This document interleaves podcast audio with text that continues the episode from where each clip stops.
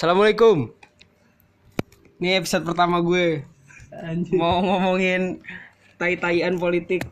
Tapi sebenarnya nggak ngerti juga sih. Cuma ya Share lah. opinion Iya, aja. Ini opini opini kita bersama aja sih gitu.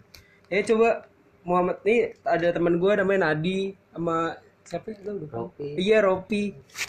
Gue bakal ngebahas masalah-masalah politik yang nggak tahu sih sebenarnya lo juga mau dengerin apa enggak. Tapi seenggaknya nggak apa-apa lah gue mau nge-share opini gue nih deh. Karena episode satunya nggak pernah keluar nih. gue bikin doang ya udah nih. Kita mulai coba gimana pemaparannya saudara Nadi? Harus ada pemantiknya dulu dong. Oke, pemantiknya. Kita ngomongin masalah apa nih? Tadi kita udah sebenarnya kita udah ngobrol-ngobrol ngomongin ngomongin Cina, ngomongin Ahok, ngomongin banyak deh tadi ngomongin politik-politik cuma gue baru inget kalau ternyata gue pernah bikin podcast jadi ini sebenarnya mau diulang lagi juga basi. Jadi kita ngomongin hal baru aja kali. Tadi pembahasannya sampai di ngomongin debat. Menurut lo debat mending di kampus apa mending di hotel Bidakara? Gitu. Coba Nadi, gimana Nadi? Masalah debat sebaiknya apakah eh, wacana untuk debat di kampus itu apakah menurut lo relevan apa cuman gimmick-gimmick mahasiswa aja biar dibilang tetap kritis sama pemerintah? Gimana Ricky? Ya, ngomong aja Nat, slow aja. Kayak kita lagi Gue kalau direkam gini, gue kayak kayak gimana ya? Gak apa-apa, harusnya gue gak usah ngomong ya. Iya, sudah nggak usah ngomong nggak kalau direkam jadi ini. Ya udah, gitu deh. Itu. Tapi menurut gue sih, eh, kalau dari tadi lu ngomong, emang kayak bener juga sih. Kalau debat adanya di hotel Bidakara tuh ngapain juga, karena yang denger mereka-mereka doang gitu. Kita nggak bisa ngasih opini, nanya juga nggak bisa. Pertanyaannya udah ada di amplop, segala macam segala macam itu deh. Oh anjing ada WhatsApp. Coba Nadi, gimana Nadi? Iyalah. Ya memang harus harus diadain di kampus pak. Kalau menurut gue ya. Kalau kalau misalnya dia ada yang eh, kayak kemarin tuh, yang nggak ada gunanya, yang datang tim suksesnya. Ya pertanyaannya udah di udah tahu udah, udah tahu jawabannya, udah ada konteksnya, udah ada kisi-kisinya, udah ada teksnya malah ya. Jadi nggak ada nggak ada gunanya. Itu bukan debat. Jadi ya lu kayak apalan panggung sandiwara aja nih iya panggung tanya jawab kayak lo ini aja speaking apa namanya eh, oral oral test di ini bahasa Inggris lah bahasa Inggris. Iya, mendingan itu bener dibikin podcast aja ya. Dibikin podcast terus dikasih ke pendukungnya dia berdua aja gitu formatnya Nah, nggak usah iya. habis ngabisin anggaran sih. Kayak ya ngapain juga dibikin. Bener sih nih. Tapi kalau Iya. di- seandainya dia ada di kampus. Maksud gua mimbar terbuka rektor aja waktu itu ini ngomongin konteks di kampus kita aja. Misalnya ya mimbar Mana tuh kampusnya di kampusnya Universitas Neraka Jahanam ya bang Iya, jaketnya hijau negeri. iya Universitas Neraka Jahanam kan Mm. Muhammadiyah hijau juga Iya iya. Kan iya. nggak negeri. Tapi kan nggak negeri. Iya. iya Iya bos kampus mimbar bebas aja dulu rusuh banget. Maksud gue pertanyaan, interupsi tak terkendali. Orang semua mau ngomong sampai rektornya bete sendiri gitu. Ya itu sih nggak tahu sih tergantung sih di kampus-kampus lain mungkin budaya budaya diskusinya lebih baik gitu tapi dibanding kan UNJ. tapi kan itu masalah teknis masalah teknis oke teknis masalah teknis debat dibikin jadi kayak panggung sandiwara aja bisa. Kenapa nggak dibikin format yang lain gitu loh? Kenapa nggak dibikin debat tapi talk show gitu? Jadi dikasih kesempatan kasih kesempatan tapi ada sesi pertanyaan jawab. Hmm. itu kan bisa lebih ini. Moderatornya Vincent loh. Iya bener Vincent anjing. nah ter- terlepas daripada itu kan ya lingkungan kampus kan intelektual lah. Jadi bilang ya di mana lagi gitu loh intelektual? Ya, em- emang mau tim kampanye tim kampanye itu pasti kan subjektif lah Tapi kalau misalnya menakar, C, menakar intelektual intelektualnya orang-orang kampus gitu.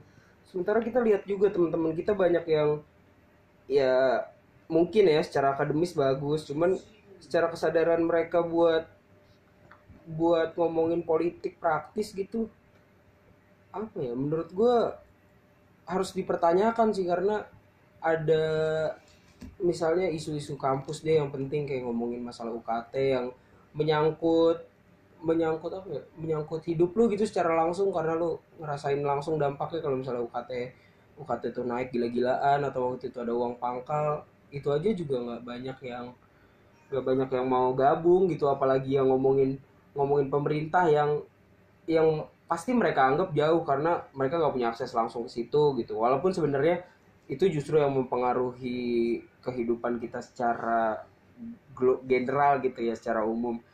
Maksudnya nantinya juga eh, kebijakan pendidikan lo bakal dipengaruhi oleh oleh negara juga gitu. Maksudnya ada ikut campur mereka lewat Kemenristek Dikti dan sebagai macam segala macamnya gitu. Nah kalau ngomongin masalah itu intelektual mempertanyakan intelektual orang-orang kampus yang katanya kalau di kampus masih intelek gitu atau dibilang miniaturnya negara gitu gimana tuh gimana ya kalau misalnya dilihat dari dua sisi sih eh kalau tadi yang ngomongin itu sih masalahnya ke ini pak ke partisipasi kan Hmm. itu sih menurut gue tuh hal lain gitu loh tapi eh, ini kan kita ngomongin masalah debat masalah yang debat ini tuh perlu dinilai sama siapa gitu loh Hmm. apakah sama eh, tim kampanye yang udah pasti paslon itu pasti bagus meskipun dia jawabnya kayak apa pun tetap di ya yain aja gitu ya. Iya yain aja kan. Karena dasarnya fanatisme kan bukan kalau misalnya kita lihat dari eh, secara general kan ya kalau kita mau intelek ya di kampus di mana lagi gitu loh. Kalau misalnya kita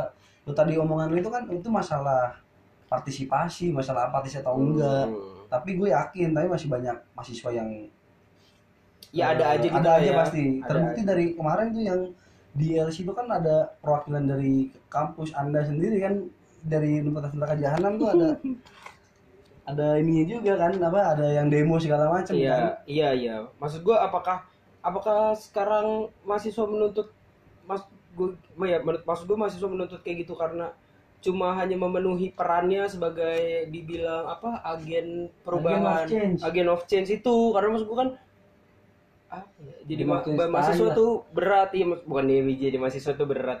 Jadi mahasiswa itu apa ya banyak banyak romantisme masa lalu lah. Kayak ngomong semua perubahan yang hampir eh, semua perubahan yang ada di Indonesia itu selalu melibatkan mahasiswa gitu. Misalnya kita lihat eh, tahun 65 misalnya kita lihat tahun 98 deh gitu yang jadi jadi apa ya jadi gong besarnya mahasiswa gitu. Kayak mahasiswa ya lo harus ikut lah. Iya sih, bener. Gue mungkin eh apa namanya keresahan lo mungkin eh, ya udah ada di kampus tapi pas di kampus ternyata nggak sesuai dengan ekspektasi itu kan ternyata dengan Hmm. mahasiswanya tetap pelangap pelongo gitu segala macam. Nah, Nah kalau gue ngeliat dari dua sisi gitu pak, di satu sisi itu menghidupkan dengan adanya debat di kampus itu menghidupkan dialektika eh, otak-otak dari para mahasiswa nih. diharapkan akan membangun itu Ya, lagi itu, itu gitu kan ya. kita kan hanya mengharapkan Iya, kan. iya. Nah, itu satu sisi gitu. Di sisi kedua, di sisi lain, di sisi lain dari capar capres ini juga nggak bisa nggak jadi debat beneran gitu. Jadi nggak nggak pakai setting settingan, nggak nggak kayak kemarin tuh yang cuman ya panggilan sandiwara atau oral test atau gimana dah itu. Kalau menurut gue gitu. Tapi kalau misalnya lo ngomongin ke masalah hegemoni 65, 98 menurut gue terlalu jauh sih pak. Iya tapi kan maksud gue tuh selalu berdampak gitu maksudnya kayak banyak demo-demo yang ternyata mahasiswa juga nggak begitu ngerti konteksnya gitu kayak misalnya mereka ngomongin nih harga BBM naik mulu. Tapi harga Pertamax maksud gue Pertamax kan emang ngikutin harga pasar gitu. Kadang gitu kadang demo itu jadi kayak pemenuhan pemenuhan kewajiban aja gitu. Iya, tapi ya dengan adanya kalau menurut gue ya dengan adanya eh, debat di kampus yang dibuka yang dibuat secara terbuka ya otomatis orang yang datang ke situ secara langsung ataupun tidak langsung dia pasti punya punya eh, niat gitu kan. Dia gue gue datang ke situ nggak disuruh siapa-siapa nggak diperintah siapa-siapa nggak dibayar siapa-siapa tapi gue pengen pengen lihat debat itu. Nah berarti kan dari situ dia udah punya kesadaran dong udah nggak ada apa rasa apatis tuh udah berkurang gitu udah punya kesadaran. Paling enggak begitu pak kalau menurut gue eh, di- entah dia memahami atau dia nggak memahami eh, isi politik isi apa isi debatnya nanti ya itu sih urusan lain tapi seenggaknya dia datang datang ke tempat debatnya dulu. Otomatis kan dengan dia datang ke tempat debat itu pasti ya nggak pasti sih tapi kemungkinan kan bakal nyari nyari tahu wah ini masalah masalah ham atau masalah apa yang ada di debat itu kan dia pasti bakal nyari gitu. Iya bener sih. Maksudnya seng- seenggaknya seenggaknya bisa ngebangun partisipasi dulu nah lah ya. partisipasi dulu. Ngebangun partisipasi dulu. Emang sih kalau kita ngomongin eh, melebar dikit ya kalau kita ngomongin partisipasi mahasiswa yang ya memang mahasiswa masih banyak banyak banget menurut gue yang apatis malah mungkin hampir 70% mungkin apatis Hmm. 70% iya mungkin bisa lebih sih ya, gitu sih. 70% apatis Hmm. tiga 30% orang yang berpartisipatif Hmm. kan cuman yang mungkin 10% atau 15 persennya itu afiliasi dengan salah satu dengan politik tertentu kalau menurut Iya, gue iya, ada iya. yang gitulah kita harus lihat gitu juga benar sih benar sih maksud gue iya maksudnya kalau ngomongin hanya ini jadi ngomongin gerakan mahasiswa anjir soto hebat. Kayak perobat Iya tapi ya dilema juga sih Iya, kalau misalnya dia bilang debat di kampus nanti bakal dimanipulasi nggak nih? Bakal di ah. bakal di bakal dimonopoli nggak nih? Karena kalau kita ngomongin kampus ya itu kalau bisa dibilang kampus itu sebagai miniatur negara menurut gue benar. Karena ya da- dan maksud gue jangan munafik juga jangan ngomong kalau di kampus itu pasti berdasarkan apa eh, intelektualitas atau ini karena yang ngomong nih akademisi nih nggak mungkin terafiliasi. Tapi kalau kita lihat sendiri kan misalnya kayak yang realitasnya ada. realitas yang ada itu udah nggak jadi mungkin yang namanya di kampus itu nggak ada golongan-golongan yang berafiliasi kepada salah satu capres dan segala macamnya itu. nggak terlepas dari subjektivitas. Nggak terlepas dari subjektivitas gitu. Pasti kan seintelektual intelektualnya orang gitu nah karena Iya. karena yang yang yang ya kita tahu gitu ya. Maksudnya jangan jangan munafik juga gitu. Di ma- di kampus sendiri kan apa ya banyak sebenarnya ada golongan-golongan yang underbow underbow. Un- underbow underbow dari se apa salah satu partai gitu. Ya gua nggak tahu sih itu terafiliasi partai cuman kira-kira ideologinya mirip-mirip gitu. Banyak lah itu. Heeh. eh ya, ya itu kan eh, udah jadi rahasia umum lah pak. Orang-orang yang orang-orang yang berkecimpung atau enggak. Ya yang berkecimpung di dunia dunia sosial itu pasti paham lah kayak gitu. Nah menurut gue itu sih PR PR PR lain ya PR lain eh buat mungkin buat KPU ya mungkin buat KPU atau buat kampus itu sendiri yang ada yang ngadain. Supaya dia bisa enggak nih menjamin bahwa yang datang ini mahasiswa-mahasiswa yang nggak berafil nggak berafiliasi Oh, sama iya, salah satu golongan ini gitu loh. Tapi itu kan kalau menurut gue ya itu langkah step by step nih iya. Step itu kalau menurut gue itu ada di step kedua misalnya. Step pertama ini tetap lu harus ngadain dulu di kampus. Karena bagaimanapun kampus itu lembaga intelektual. Iya. Kalau kita mau ngomongin masalah individu per individu itu masalah lain itu masalah step kedua yang tadi gue bilang. Tapi kalau kita mau ngomongin masalah lembaga ya di mana lagi? Lembaga apa lagi yang mau intelektual? SMA emang SMA ma- udah bisa berpikir kayak begitu? Aja mungkin ada satu dua orang. Iya. Karena kalau kita mikir ideal tuh nggak ada yang ideal sih menurut gua. Nah, kalau kita mau ngomongin idealisme itu kalau kalau mau ngomongin masalah yang nggak bener nggak bener nggak bisa juga digeneralisir gitu ya jadinya nggak bener nggak bener semua gitu.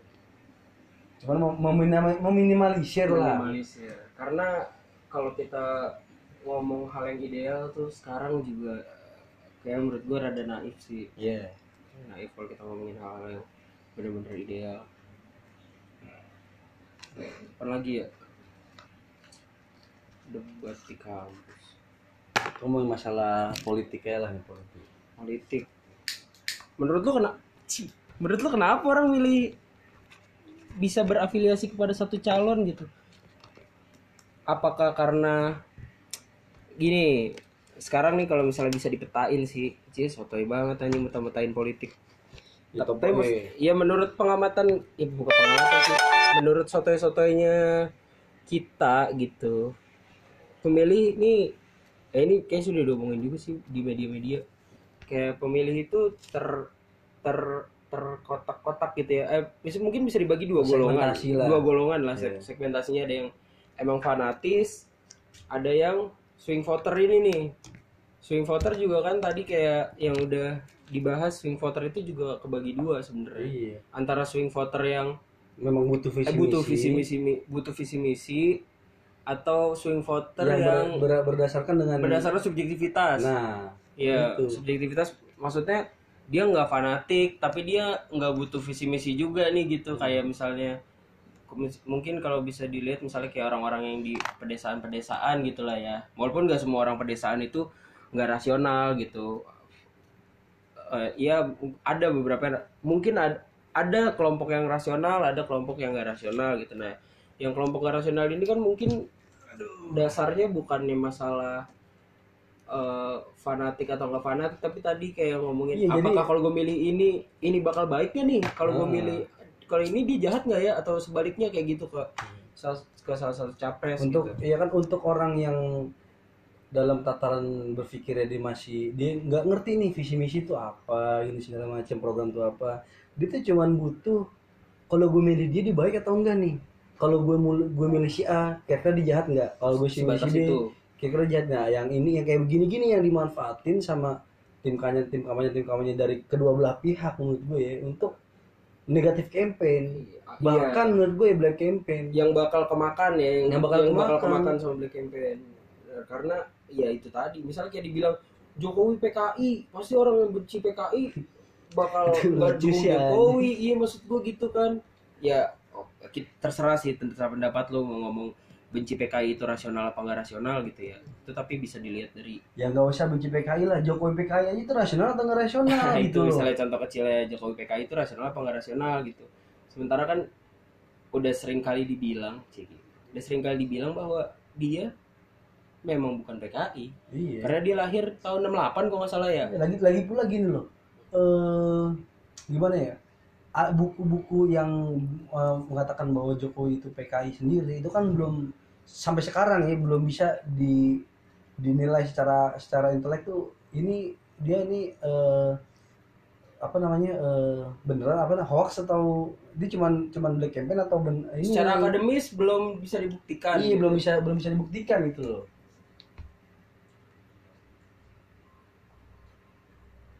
karena gitu Ya, dia itu sih isu isu isu lima tahun yang kayak gitu sih yang selalu dipakai. Iya dan Jokowi PKI Prabowo 98 Prabowo itu kan 98. selalu isu-isu yang kayak gitu yang selalu dipakai. Mm-mm. Ada kan kayak ada yang tim kampanyenya Prabowo juga kan ngomong ya kalau kalau emang pendapatnya selalu itu ya kenapa nggak dibikin? Nggak kenapa Prabowo nggak disidangin aja gitu? Biar ketahuan nih salah apa enggak kan kalau kayak gini juga sebenarnya jadi berat kedua-duanya gitu. Kayak yang di media juga bilang Joko kalau misalnya Prabowo nih nggak diadilin nih Prabowo nggak ketahuan salah apa enggak itu menurut menurut mereka itu jadi berat kedua sisi ke Jokowi juga berat karena Jokowi nanti dianggap me- apa ya memupuk masalah itu gitu agar masalah itu bakal harus bakal tetap ada karena kepentingan elektoral gitu. Sementara dari Prabowo pun sama nanti misalnya ya misalnya dia nggak kepilih sekarang terus dia nyalonin lagi isu yang dihajar bakal itu itu juga, juga, gitu gitu. kan jadi kayak ada dua apa ya sebenarnya tuh nah kalau menurut lu tuh pengungkapan Prabowo sebagai ya siapa ya sebagai pesakitan di kasus itu tuh dibahas tuh penting gak sih menurut lu? ya penting lah jelas lah tapi kalau menurut gue ya terlepas dari isu Jokowi PKI atau Prabowo 98 kalau kita ngeliat dari eh, sisi yang lebih jauh lagi kan sebenarnya yang kayak gitu kan dia kan cuman black eh, negatif eh, black campaign lah kayak gitulah. Karena belum terbukti nih. Belum terbukti. dulu belum terbukti nih. Nah, itu bisa dibilang black campaign kan sesuatu yang Hmm. belum terbukti kan. Nah menurut gue kalau kita balik lagi ke cara tim kampanye ini mengkampanyekan capresnya itu udah satu hal yang menurut gue negatif loh mereka itu nggak nggak bisa nggak bukan visi misi yang dikedepankan tapi yang kayak begini-gini nih yang yang di, selalu di selalu digaung-gaungkan kan kayak misalnya selalu negatif selalu black campaign selalu negatif campaign tuh itu aja sih udah nggak bener menurut gue. Sebenarnya dua-duanya ngehe juga ya ya sebenarnya. memang dua-duanya ngehe memang dua-duanya ngehe. Berarti kita sekarang dihadapkan oleh dua pilihan yang sama-sama ngehe. Cuman kita sekarang milih yang eh, cara ngehenya kita suka apa enggak gitu Nah, kali ya. itu. kalau gue cara yang ngehenya lebih dikit lah Ngehenya lebih dikit. kalau gue lebih lebih suka ngomong gue milih yang ngehe lebih dikit soalnya dua ngehe Dua-dua ngehe. Sebenarnya makanya menurut gue naif juga ya kalau misalnya kayak ngomong kalau Prabowo presiden nih Indonesia bakal swasembada apa segala ya, macam. itu kan itu kan karena fanatik pak itu Iya. tadi orang-orang yang udah fanatik tuh ya udah lu mau mau Indonesia mau gimana ya mau Amerika jadi berantem lagi sama Rusia pun nggak bakal ngerubah pola pikir dia tetap pandangan dia Prabowo tuh bagus aja. Mau mau Amerika jadi federal mau jadi republik. Ya Republik jadi negara kesatuan iya. nggak ngaruh juga ya. nggak ngaruh. Anjing tuh sebenarnya susah juga tuh kalau kita ngomongin ah, aduh. Tapi gue lebih gini, menyedihkan ya. Kalau gue lebih lebih suka gini misalnya eh menyerang tuh perlu kalau menurut gue menyerang tuh perlu. Tapi gini gue nyerang dengan visi misi nih. Misalnya gini ya misalnya eh, apa namanya Jokowi. Gue nyerang Prabowo dengan pengalaman gue nih Jokowi apa Prabowo tuh belum punya pengalaman. Ini gue punya bukti gue punya pengalaman ini yang gue bangun. Itu gue lebih setuju. Begitu gue misalnya Prabowo. Misalnya gue pengen gue eh, gue tuh pengen pengen buktiin kalau misalnya Prabowo tuh kalau Prabowo menang tuh kita bakal begini bakal sesuai dengan visi misi nggak kayak sekarang nih berarti utang gitu segala macam. Itu gue lebih lebih suka gitu pak. Jadi visi dia menyerang tapi dengan visi misi gitu loh. Tapi kan kalau misalnya ngomongin pencapaian kan kalau misalnya dia kampanye berarti Jokowi bukan kampanye sebagai presiden kan? Jokowi Iya. sebagai personalnya Jokowi Iya, gitu. iya. Maksud gue sih itu caranya yang nggak fair juga kalau dia ngomongin masalah pencapaian gitu. Maksudnya saat sama-sama duanya dua-duanya ngomongin pencapaian nih pasti Prabowo yang diomongin pencapaiannya sebagai apa sebagai uh, pimpinan militer. Tapi iya tapi kalau menurut gue nggak masalah tapi sih, kan itu jadi nggak masuk konteksnya itu. Enggak, gitu. karena kalau menurut gini eh, Jokowi ini kan petahana kan petahana meskipun Jokowi itu persona ya persona eh, tetap dia tetap sebagai kepala presiden pada saat ini pada saat periode pertama nih. Dia kan mau periode kedua kan. Menurut gue sah sah aja dia bilang pada saat zaman gue tuh bagus ini segala macam. Yang salah itu kalau misalnya dia menggunakan kampanye menggunakan lembaga-lembaga negara buat kampanye itu yang nggak boleh pak. Kalau itu keluar dari mulut tim kampanye Jokowi itu nggak masalah menurut gue. Tapi kalau itu keluar dari dari dari tentara dari kementerian itu yang nggak boleh menurut gue pak. Karena itu lembaga. Kalau misalnya menurut gue bisa saja misalnya tim kampanye Jokowi. Jokowi udah berhasil ngebangun di Trans Papua gini segala macem. Ya itu nggak masalah karena ya Jokowi persona gitu loh.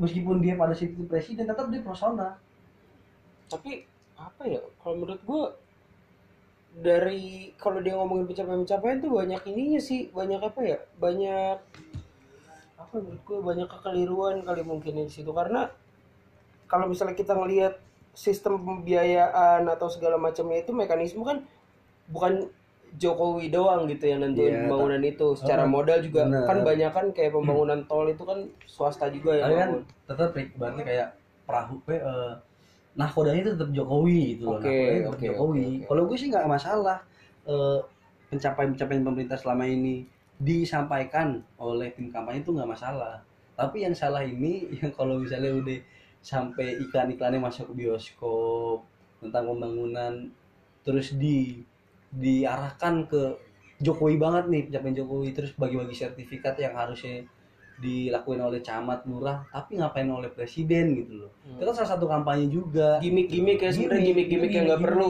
gimmick-gimmick yang nggak Ah. perlu tuh banyak dibangun gitu sekarang ya. iya kesalahan-kesalahan kayak gitu sih menurut gue kalau misalnya tim kampanyenya ngomong pencapaian Jokowi ya nggak masalah ya lu tim kampanye ya lu tugas tim kampanye apaan sih ya lu harus mempromosikan Jokowi kan sebagai presiden itu juga keunggulannya petahana kan maksud gua iya itu kan eh, unggulnya pertahanan iya. gitu keung- apa eh, nilai lebihnya deh nilai Iya, lebihnya nilai- petahana dia bisa bisa ngomongin pencapaian gitu. Iya. Dan eh keist- iya keist- keistimewaan Nah, keistimewaan itu yang kalau dari sisi lain gue lihat nih dari tim Prabowo ya karena dia belum punya pengalaman dia belum punya pengalaman sebagai gubernur atau segala atau kepala daerah dan segala macam jadi itu dia nyerangnya lebih ke negatif pak. Visi misi itu jarang banget. Kayak misalnya dia juga ngomongin visi misi realistis ya. Dia ngomongin visi misi juga orang ketawa kali. Dia ngomongin kayak lo kayak cenayangnya jadi udah kalau misalnya Prabowo menang lo bakal Indonesia bakal swasembada ya buktinya apa ya? mungkin orang orang tuh jadi lebih nggak nggak nggak tertarik gitu loh. Tapi orang lebih tertarik kalau misalnya dia tuh ngejelek-jelekin Jokowi. Misalnya oh eh, Jokowi itu pembangunannya minim kajian utangnya banyak ini segala macam. Itu yang menurut gue jadi lebih ini. Itu kan lebih juga ke, digunakan oleh it- itu ke keistim- Oposisi. ke iya keistimewaan oposisi juga itu kan? ya iya memang. Maksudnya dua-duanya sama-sama punya privilege tapi dia kan ngomongin elektoral lagi kan balik-balik balik Iya. lagi ngomongin ngomongin elektoral. Maksudnya ya kalau emang Prabowo mau ngomongin visi misi pasti nilai elektoralnya rendah karena tadi kita ngomongin masalah apa tuh masalah pemilih kan segmentasi pemilih gitu ya balik lagi yang butuh visi misi itu nilai elektoralnya kecil. Lebih banyak yang fanatik lebih besar tuh sama swing voter yang lebih ngomongin baik buruknya. Baik buruk dari segi sikap kali mungkin ya bukan ngomongin kebijakan gitu. Makanya gue nggak setuju sih sebenarnya kalau misalnya pengamat tuh ngomong eh, masyarakat Indonesia tuh dipinter. Pinter dari mana pak?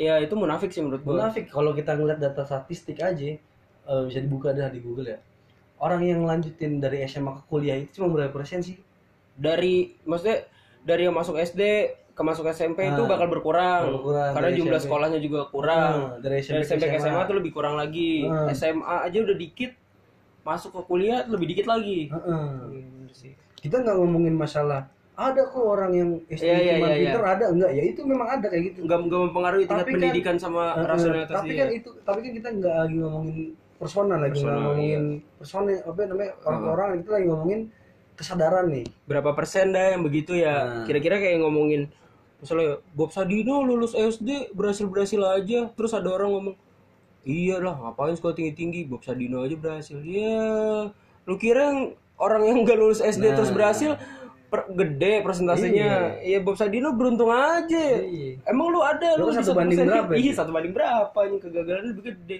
Iya. itu mental buat ini sih buat apa? sih buat menafikan orang-orang yang menafikan pendidikan. Itu orang malas sekolah aja sih menurut gua. Tai juga sih tuh kayak gitu.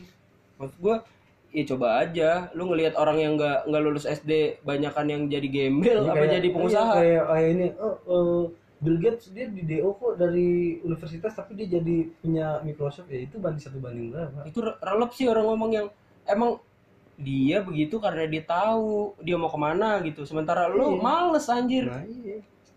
Oke deh, misalnya eh, Bill Gates bisa bikin kayak gitu, tapi tanpa lulusan-lulusan sarjana yang lainnya Yang lainnya emang dia bisa ngembangin. bisa ngembangin kan lucu aja loh kayak gitu. itu banyak terjadi di Nah itu yang masih banyak di Indonesia sih gue. terlalu barat sentris jadi gitu enggak sih ngomong barat sentris ya, pokoknya gitu loh Ya, masih banyak masih banyak yang irasional irasional tuh banyak banget. Makanya yang tadi gue yang gue bilang tuh di Indonesia tuh social entrepreneur masih penting banget pak. Hmm. oh karena ketokohan itu masih penting di Hmm, Indonesia. Kalau kalau misalnya kita mau ini deh, eh, kenapa di Jawa Barat tuh PKS Gerindra tuh menang, sedangkan di Jawa Timur Jawa Barat deh Jawa Timur Jawa Tengah tuh PDI yang menang. Kenapa? Karena Karena ketokohan itu tadi. karena tokohan itu Jawa Barat itu kan basis-basis Islam nih. Ya, basis-basis Islam ini dia besar tuh di, di Jawa Barat. Nah maka yang menang tuh kalau nggak PKS Gerindra, ya apa namanya eh, partai-partai Islam lah. Hmm. Tapi kenapa kalau di Jawa Timur tuh yang menang PDI? Karena dia di sana sosial entrepreneur bagus. Kayak misalnya kita ngomongin konteks Prabowo deh. Kalau Prabowo, kalau digabungin sama konteks ini tadi ketokohan. Maksudnya yang, yang milih Prabowo pun nggak bisa di nggak bisa dinafikin nih karena ketokohan tadi. Hmm. Pasti kan bukan pasti sih maksudnya banyak orang yang milih Prabowo itu karena berdasarkan istimewa ulama Mm-mm. dan itu kan ngomongin ketokohan lagi kan Iya. ngetokohin Habib Rizik karena Habib Rizik bilang begitu kadang ada orang tanya lu kenapa milih Prabowo ya karena Habib Rizik milih Prabowo jadi gue milih Prabowo gitu tadi ngomongin Sebenarnya iya. Samina Watona Padahal maksudnya sebenarnya kalau misalnya kalau kita mau ngeliat konteks istimewa ulama itu sebenarnya bukan Habib Rizik doang. iya Habib Rizik itu kan dia ada di istimewa ulama pun enggak. iya tapi maksud gue dia jadi gongnya gitu loh Nah itu itu dia jadi Ah, gong ah, itu. jadi gong itu jadi jadi ya ya gimana ya ya simpatisannya Habib Rizik akhirnya ya ngikutin Habib Rizik gitu maksud gue kan yang ada di istimewa ulama juga ya nggak semua sih nggak semua itu apa FPI atau simpatisan Habib Rizik cuma keba mungkin banyak dari mereka yang begitu Tapi kalau gue kurang setuju sih kalau misalnya dibilang hmm, simpatisan Habib Rizik itu FPI doang. Uh, Pak, banyak banget, Pak. oh iya Kalau misalnya di mau di eh, 212 ya, kalau misalnya mau FPI doang yang ada nggak bakal banyak itu anjir. juga ramai juga sih Nggak bakal rame. karena mungkin ada orang yang sebenarnya nggak suka sama Habib Rizik di istimewa ulama itu karena ada momentumnya itu jadi gabung. Sebenarnya kan momentumnya itu bukan komen gue yang yang bikin orang itu nurut bukan perkataan Habib Rizik pak. Tapi momentum awalnya mo- momentum Ahok ini yang menurut gue tuh orang jadi wah bener ya kata Habib Rizik nih. Efek pil efek pilkada DKI masih gede berarti ya? Ya masih lah jelas pak. Itu kan sentimennya sampai sekarang. Anjing ya padahal ya udah sih anjir. Ya enggak itu tergantung lu, lu pada sih maksudnya. Bukan tapi kalau Gimana? misalnya kita ngomongin psikologi sosial ya, ya pasti bakal begitu Rik. Kalau ngomongin psikologi psikologi masanya nih psikologi sosial ya. Masa yang udah kebentuk dua militan kayak begini nih ya dia bakal susah untuk melepas itu kecuali dengan rasional itu pentingnya. Bah tapi ya tapi yang aneh tuh terjadi di Jakarta loh terjadi di Jakarta di di ibu kota. Hmm. ya kan yang harus yang harusnya itu tingkat rasionalnya tinggi lah harusnya harusnya. Harusnya. Tapi ya itu sih memang memang hak orang hak masing-masing sih. Maksudnya hak ya lu mau ngikutin perkataan ustadz ini bahwa Islam tuh ngelarang ini itu hak lo. Hmm. dan lu mau menafikan kata-kata ustadz itu juga hak lo gitu loh lu mau ngikutin kan sekarang kan nggak cuma kan nggak nggak nggak nggak semua ustadz bilang bahwa nggak boleh dukung ahok kan? Iya iya iya iya. Maksudnya perspektifnya di Islam juga berbeda-beda gitu kan Mm-mm. masalah pilihan. Jadi sebenarnya nggak nggak bisa juga ya kalau bisa dibilang apa Islam itu Prabowo eh misalnya Prabowo itu dilabeli dengan Islam gitu. Maksud gue dekat dengan Islam atau segala macam itulah kayak berhubungan dengan Islam tuh enggak sebenarnya gimmick-gimmick aja ya gimmick aja semua sama juga yang ngomong yang dukung Prabowo tuh pasti orang Islam enggak juga yang dukung Jokowi pasti yang orang yang sekuler liberal enggak iya, juga enggak juga Nah, sekarang gini deh, lu lu yang dukung yang dukung Prabowo orang Islam semua. Gerindra itu isinya banyakkan orang Islam, tapi banyakkan Cina sekarang gitu aja. emang baik Cina ya gue nggak tahu anjing ya iyalah. Banyakan sekarang gini pak. Kalau gini ya, adanya Prabowo, Hasim Jodoh Jodoh Iya, Kusumo, semua. itu orang Islam atau orang Kristen? Emang Kristen nih? Wah anjing gua gak riset ternyata. Makanya gue nggak kan masuk yang, akal. yang ngasih tahu Jokowi yang bilang itu kan isu-isu yang Kristen Hmm. itu kan dibantah yang taunya keluarga Prabowo yang yang Kristen Oh iya. Iya. Oh iya benar. kalau menurut gue jadi eh, ini loh eh, pemilih-pemilih yang eh, yang tadi lo bilang misalnya karena Jo- Prabowo Islam tuh bukan karena Prabowo Islam tapi karena istimewa ulama Karena semua ulama. Maksudnya itu mau nggak mau jadi melekat gitu kan jadi labelingnya ke Hmm. Prabowo jadinya ya begitu. Jadi labelnya seolah-olah lah seolah-olah gimmicknya Iya. lah padahal kan kayak yang dukung Prabowo itu kalau bisa dibilang semua orang Islam enggak. enggak lah Maksudnya yang bilang yang dukung Prabowo itu semuanya simpatisan Habib Rizik enggak juga gitu. Atau apalah segala macam. Soalnya Sekarang- kan pasti yang gini, sekarang- yang sekarang dukung kadang juga sekarang gini karena dia nggak mau Jokowi aja gitu. nah itu sekarang gini Ferdinand Hutahian itu yang Tahian. Hutahian yang orang orang Demokrat. Demokrat. Emang tuh dia Islam. Enggak kan? Rocky Gerung yang afiliasinya bisa dibilang ya dia selalu komentarnya ke arah Prabowo mulu lah. Prabowo mulu. Emang dia emang dia Islam gitu loh. Ada juga sih bener Enggak Pak. lah, eh tokoh-tokoh Karena banyak intinya nggak mau Jokowi aja gitu. Heeh. Nah itu yang itu juga harus diperhitungkan gitu. Hmm. Maksud gue Karena memang memang sentimen sentimen anti Jokowi ini gede sih menurut gue. Ta- tapi itu karena ini bro nggak sih apa kayak narasi narasi gede gitu yang dibikin maksudnya kalau lu Islam lu harus milih Prabowo terus ada lagi narasi yang dibikin kalau lu nggak milih Jokowi berarti lu anti apa ya anti Pancasila. Kalau kalau gue sih, kalau gue sekarang ngeliatnya bukan gitu, Pak. Kalau itu kalau itu dipakai buat pilkada sih kalau waktu pas sekarang udah enggak ya? Enggak, karena dengan Jokowi milih Maruf Amin sebagai wakil itu nggak bisa lagi orang udah makin salah lagi. Lu lu bilang lu lu anti Islam kalau misalnya lu milih Jokowi eh eh Jokowi itu wakilnya kiai lo Ah, MUI lo ketua MUI dulu Iya, mantan kan? MUI nggak bi- nggak kalau menurut gue sekarang kayak gini Eh, lebih ke cebong kampret sih pak lebih ke cebong kampret. Cebong kampret. itu cebong kampret emang eh, impactnya seberbahaya itu dibanding narasi antara Islam dan NKRI itu Maksud gue karena gini loh karena jadinya jadi ngelebar ke mana-mana nih Mm-mm. kalau Prabowo kepilih nanti jadi Indonesia bersyariah padahal juga kan Iya Prabowo kayak kayak kayak gini deh kayak sentimen dulu ya misalnya kalau Ahok eh, jadi Islam bakal susah nih di Jakarta nih begitu juga sebaliknya nih kalau misalnya Anies jadi tuh Beh. Indonesia bakal ah Kata ulang tahun kapan 31 Januari. ntar iya ntar ntar ntar ntar. Sekarang hari ini. ya terus diapain Gebukin. ya Mabugin. dia masuk pagi kita mau ke rumah dia kan nih Dia ah? Ke rumah dia? Oh iya serius Gua, Iya. gua baru inget banget 31 Januari siapa ya? oh tatang ulang tahun Tatang anjing emang dia. Ntar, ntar lu, ntar lu. tadi tatang ada ke kampus Oh, Iya. dia, dia takut buat kecoa cuy. Masukin kecoa baju. boleh besoknya dia ke kampus lagi dia kode. besoknya ke kampus lagi takis Udah ke kampus. Tapi nggak- besok. porotin. Besok asli Guys ada nggak tahu cuman katanya kata siapa tadi ya si Roy yang mana nggak jadi nggak jadi Itu kalau dikasih itu susah nggak di kampus. Bisa sih. bisa bisa tadi Bisa. bilang mau ngumpul kok anak-anak tatang bilang besok kampus saya ngerjain skripsi gitu Iya lah dia nyuruh begitu lah. iya Tapi kalau datang auto, auto minuman. auto minuman pasti Pasti.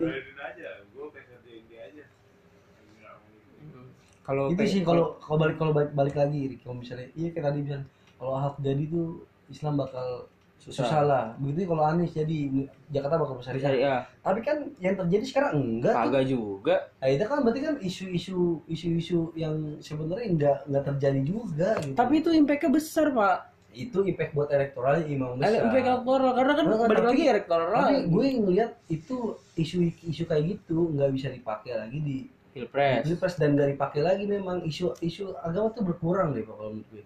Yang dipakai tuh lebih isu ijtima ulama. Jadi bukan bukan kalau lo nggak milih Prabowo lo anti Islam bukan. Jadi kalau lo nggak milih Prabowo lo berarti nggak cinta sama ulama. Lo nggak nurut sama ulama begitu. oh, jadi jadi ngelebar ya Jadi sebenarnya. melebar. Jadi bukan bukan Islam lagi nih, tapi lebih ke penokohan.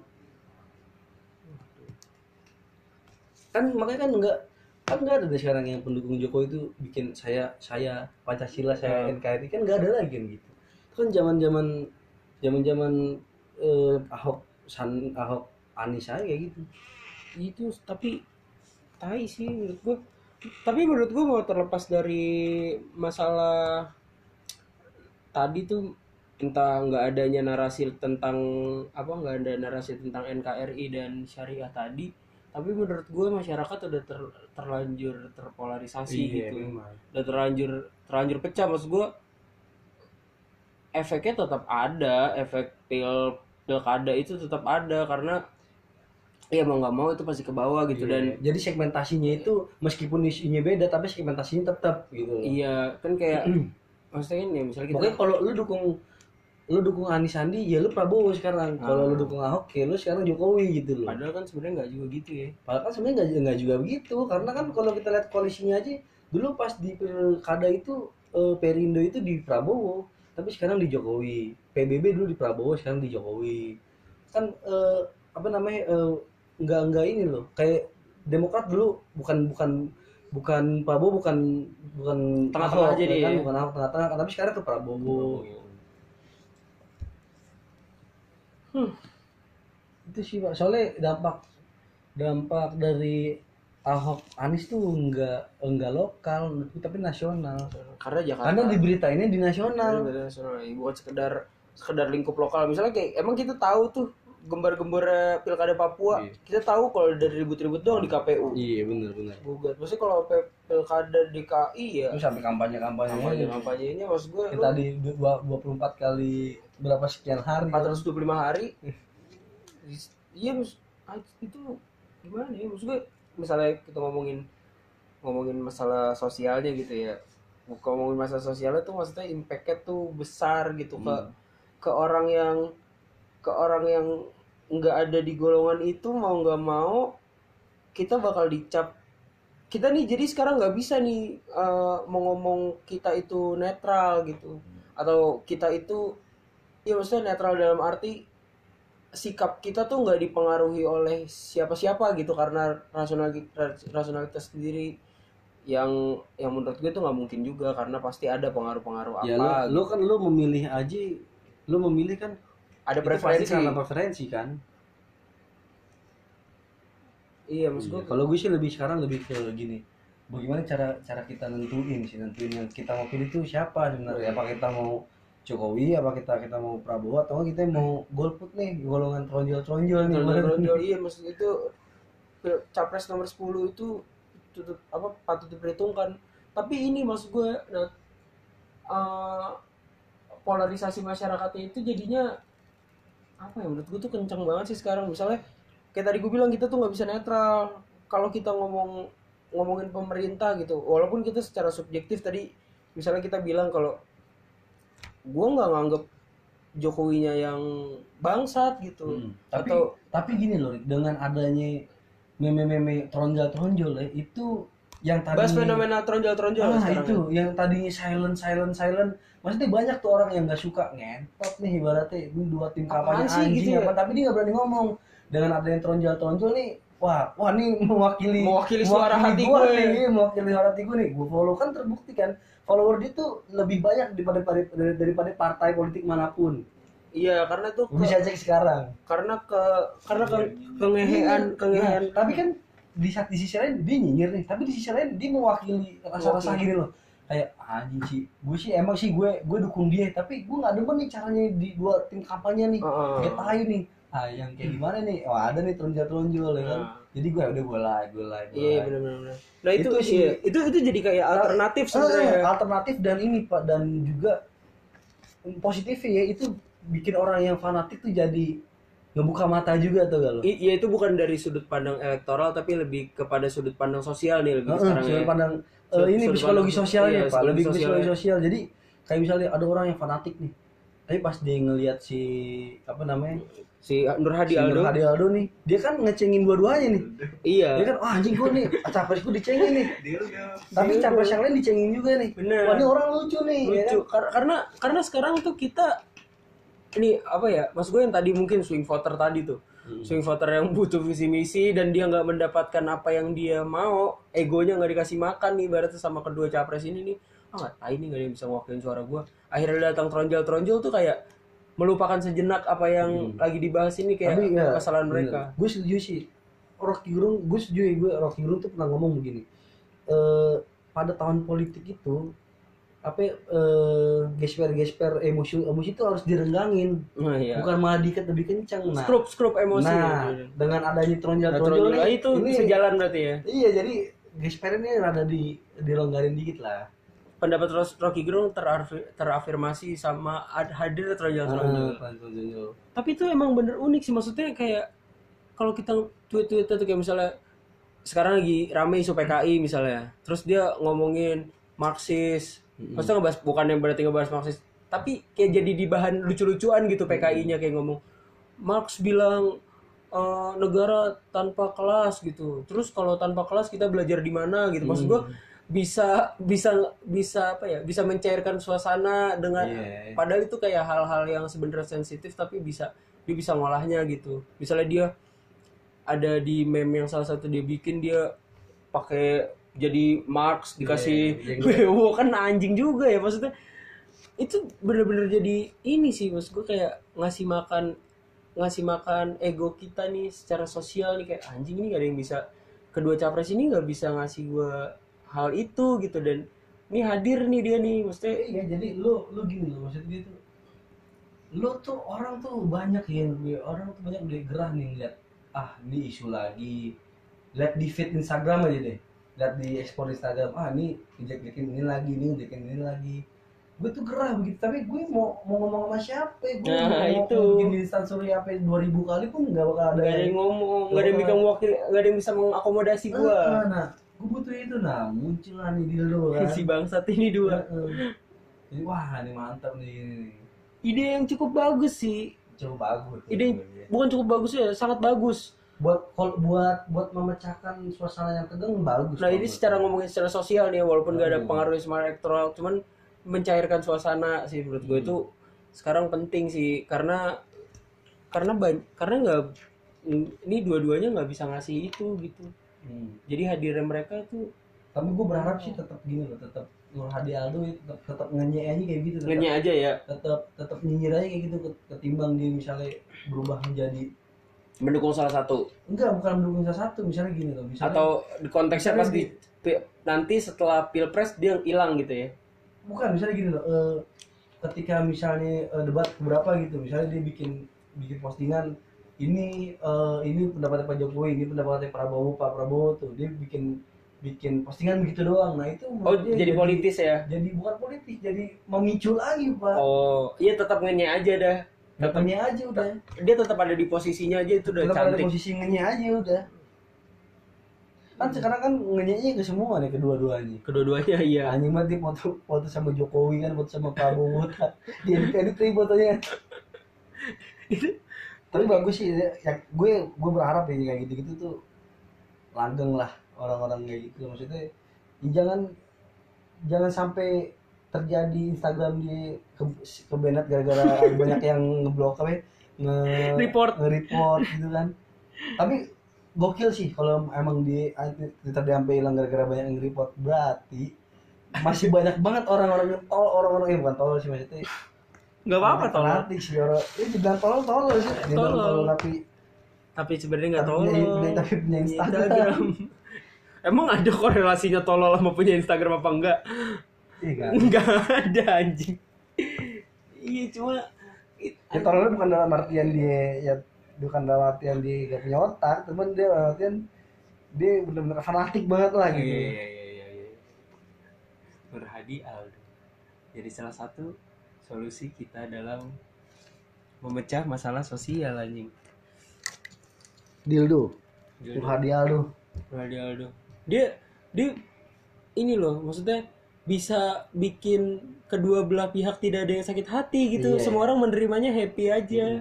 jadi Buat bahan lucu-lucuan bersama itu Hmm, kayak- kayak di misalnya- konten pemersatu umat selain bokep iya, ya? iya bener-bener bener sih Bener ya, bener kali ya. kayak Bener ya? gini lu lu di postingannya yang lagi ngejelek-jelekin Prabowo lagi ngejelekin Jokowi itu ya orang have fun aja nggak ada yang nganggap serius gitu Bener. nggak ada yang nganggap wah anjing lo ini pro lu pro Jokowi lu Heeh. yang fanatik ada loh. ada yang fanatik Ada, ada, ada. itu mah nggak mungkin nggak mungkin hilang Iya, cuman kita- maksudnya kan so far ya misalnya So far kayak- lah, maksudnya kayak lu ngirim mostly- mostly iya, lah dia- kayak, lu ngirim link bokep ke grup kelas aja kan ada yang pro ada yang kontra ya gak sih walaupun kebanyakan kita iya walaupun walaupun banyak dari kita yang senang gitu cuman kita nggak kemungkinan ada yang iya melawan hal itu gitu pasti kalau cewek-cewek satu kan dua atau berapa ya Itu. masih pasti yang fanatik pasti ada Heeh. tapi kan orang kan ngerti wah nih, nih dia dia dia dua-duanya dicengin nih dari cewek bagus fair lah iya fair ya gitu fair lah Iya sih yang penting kayak ya di maksudnya dibanding kayak akun Gue- Rocky Gerung deh gitu. gini loh Masih iya. banyak penyerang gue ya. kan? gue kayak misalnya gini gue lebih lebih suka ya akunnya Nur Hadi Aldo yang bener-bener pure meme gitu ketimbang youtuber misalnya kayak eh Cameo Project atau Rocky Gerung yang Cih nyebut merek anjing. Iya, ya nggak apa-apa ya maksudnya ya, gimana ya? Kalau menurut gue kayak Cameo Project atau Rocky Gerung yang menurut gue tuh dari dari dari konten-kontennya dia tuh dia udah bisa udah bisa udah kelihatan gitu dia pronya ke mana gitu loh. Hmm. Kalau Rocky Gerung jelas lah pronya ke Prabowo meskipun dia selalu me- menduduki apa ya, Masalah pada ma- pada rasionalitas ya. Ah, maksudnya dia, meskipun dia selalu menempatkan posisinya dia sebagai pengamat tapi tetap gitu kelihatan banget Prabowo nya sama kayak Cameo Project juga begitu kebalikannya pak Cameo Project. Tapi eh menurut menurut lu nih eh sikap kayak gitu tuh penting gak sih ditunjukin buat sekarang nih? Maksud gue sikap-sikap kayak ya kayak tadi misalnya jelas aja gitu Cameo Project. Misalnya kayak lu bilang dia dukung Jokowi gitu misalnya. Apa misalnya Rocky si- Gerung. siapa? Iya Rocky Gerung apa menurut lo sikap kayak gitu emang lagi di sekarang ini perlu gitu? Apa enggak ditunjukin? Tapi kok menurut gue sih plus perlu. minus sih pak. Kalau menurut gue plusnya ditunjukin kalau menurut gue kalau bagus ditunjukin. Karena apa? Dia kan du- kedua-duanya ini punya rasional punya punya pendapat yang rasional kan. Gue mendukung ini karena apa? Gue mendukung dia karena kenapa? Hmm. Menurut gue itu bagus salah satu sisi positifnya tapi sisi negatifnya ini orang-orang yang fanatik ini ntar diedit ya kan bikin bikin akun Instagram bombongan Hmm. buzzer diedit dibikinlah apa namanya seolah-olah Jokowi itu begini banget lah jelek banget lah Iya. kata-kata Rocky Gerung yang dipotong-potong gitu kan Hmm. seolah-olah Jokowi ini jelek banget lah begitu juga sebaliknya berarti ya gitu menurut gue ada dampak positif negatif tapi kalau menurut gue lebih banyak lebih bagus lebih positif sih menurut gue positif kalau dibilang penting atau nggak penting penting. Tapi tapi dia tuh penting eh, penting dalam artian untuk fit ke rasional kita ya. Tapi kalau untuk mencairkan suasana gue lebih setuju sama Aldo lah tetap itu the best itu tonjol itu. smack queen ya queen lah. Semakin ya. Itu kan itu kan artinya semakin yakin, kan yakin maksudnya? iya. Semakin anjing pakai queen smack queen ya gue gue pertama gini ini apaan sih mesti kok smack queen yakin maksudnya gue mikir mikir ya apa apa ada orang namanya smack queen ya. Karena smack itu smack kayak Iya, smackdown kan iya, terus iya. smack terus queennya tuh queen queen queen, queen ratu. Terus gue mikir smack queen semakin semakin semakin yakin kan semakin yakin.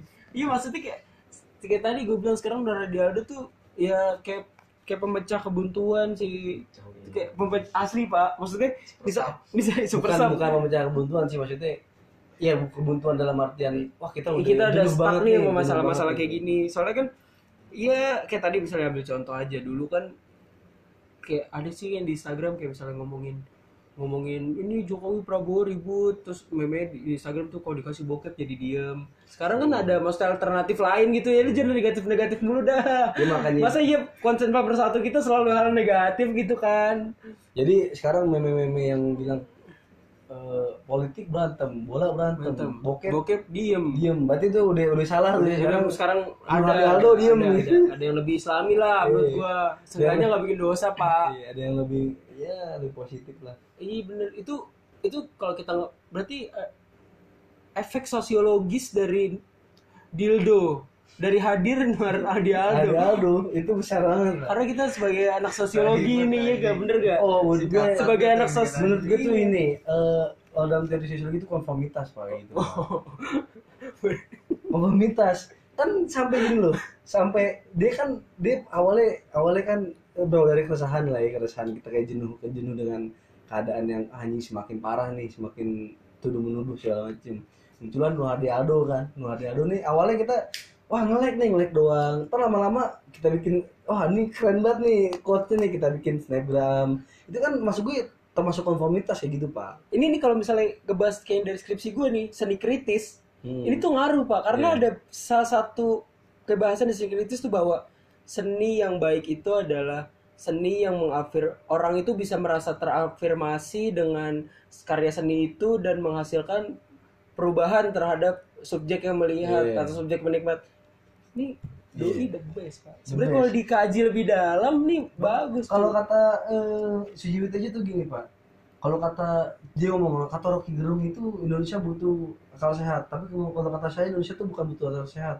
Indonesia tuh butuh orang-orang gila butuh orang-orang yang berjiwa gila. Maksudnya bukan artinya orang gila ya maksudnya punya ide-ide yang gila. Kan kayak Nur Hadi Aldo kan nih gila nih. Oh, itu kalau dari segi kreativitas tuh gila pak. Gila pak. Sekarang gini dia dia mikir bakal ngecengin kedua belah kedua kedua dia bakal dia berani buat ngeceng bikin akun buat ngecengin ngecengin dua presiden ini aja tuh dia gila ya kan iya apalagi dia bikin eh, caleg apa ya caleg capres bohongan lagi ya. Masa nomor 10 nggak urut anjing. Kalau 1 2 3 orang masih bisa rasional ya, Pak. 1 2 10 anjing. Gak jelas anjing. Itu gila sih. Gak habis pikir loh, maksudnya itu penggagasnya siapa ya? Maksudnya dan dan gitu awalnya kan nggak tahu kan Nur Hadi Aldo tuh. Maksudnya Iya. tanpa sepengetahuan dia dan akhirnya dia Ah, iya, tapi dia tahu sih sekarang kan dia kan dia kan tukang pijit betul ya. cuma itu Nur Hadi tuh tukang urut anjing Bangsat ya. Enggak, maksud gue ini loh, orang ini kan yang di belakangnya berarti dia orang-orang yang kreatif, dia yang punya punya kesadaran gitu loh. Kan kayak gitu juga termasuk termasuk partisipasi secara politik buat gitu. Iya iya iya. Mencarikan suasana juga. Iya iya benar. Itu iya partisipasi secara politik. Walau, wala- walaupun omongannya politik bukan secara elektoral gitu ya, bukan secara politik praktis.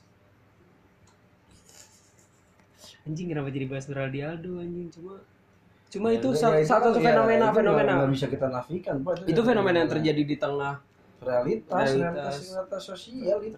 di tengah-tengah ini proses pilpres ini nih kampanye-kampanye. Iya. Kita harus butuh lebih banyak orang kayak gitu sih. Kayak gue sih lebih ILC perlu ya apa forum-forum kayak ILC yang pakai otak gitu ya pakai pakai argumen tuh perlu tapi buat ice breaking berarti kalau kayak kita lagi seminar tuh ice breaking lah ice breaking, breaking itu aja, ice breaking ini ada nih. Nur- tapi kebanyakan Nur Hadi Aldo juga bahaya, Bahaya. Pak. jadi orang jadi bisa apatis. Bisa apatis, dan di iya benar bisa apatis dan bisa bisa nganggap negara ini gimana ya bercandaan Bercandaan doang. doang. berarti efeknya besar lah besar Besar. besar pak.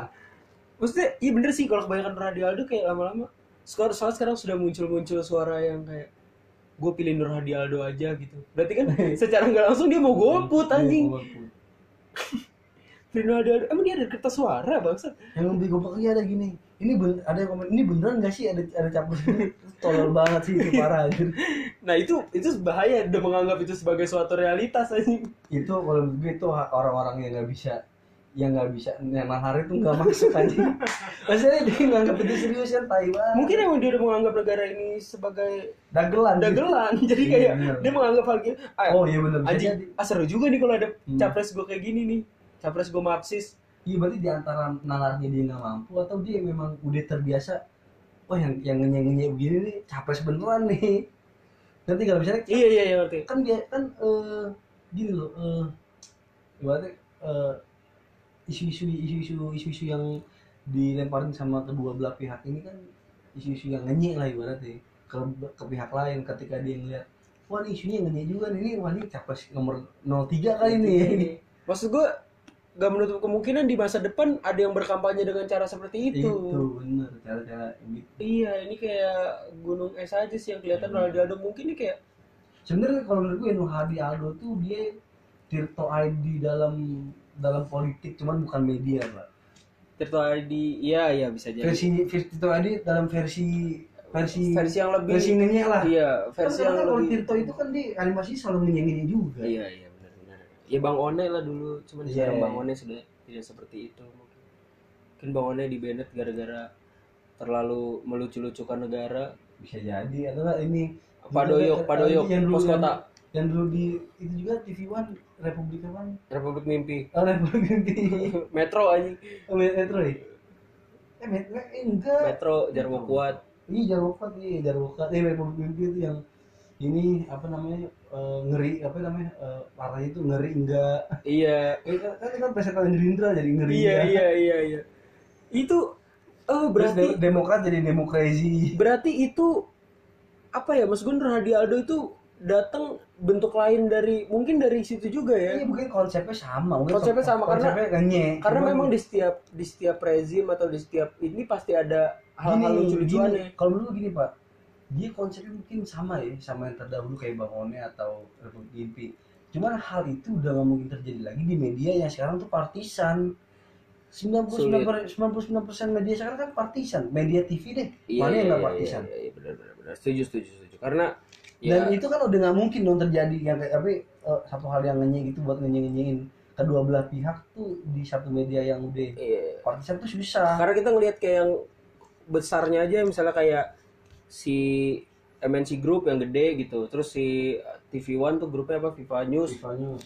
Ya grup-grup media yang besar itu akhirnya jadi partisan gitu. Mm-mm. kedua kelompok yang berbeda. Nah akhirnya eh, media mainstream sekarang udah nggak bisa dijadiin sebagai ya kalau misal dibilang jurnalisme itu eh, bebas nilai susah juga kan jadi kalau gitu konklusinya apa nih?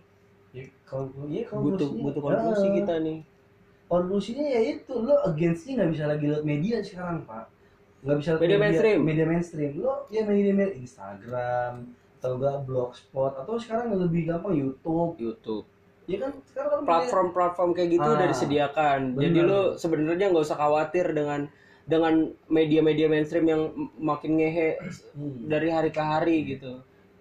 Bahkan, bahkan menurut gue dampak lebih besar itu ya bah, bah- dampak lebih besar itu bukan dari berita-berita ya maksud itu sih memang ini sih memang memang berpengaruh sih tapi buat mahasiswa kayak gue lo yang jarang banget nonton TV nih yang mungkin setahun dua kali atau tiga kali yang baca yang nonton di TV dari berita, dari TV Gue seneng kan nonton anak langit masih. Kayak gitu.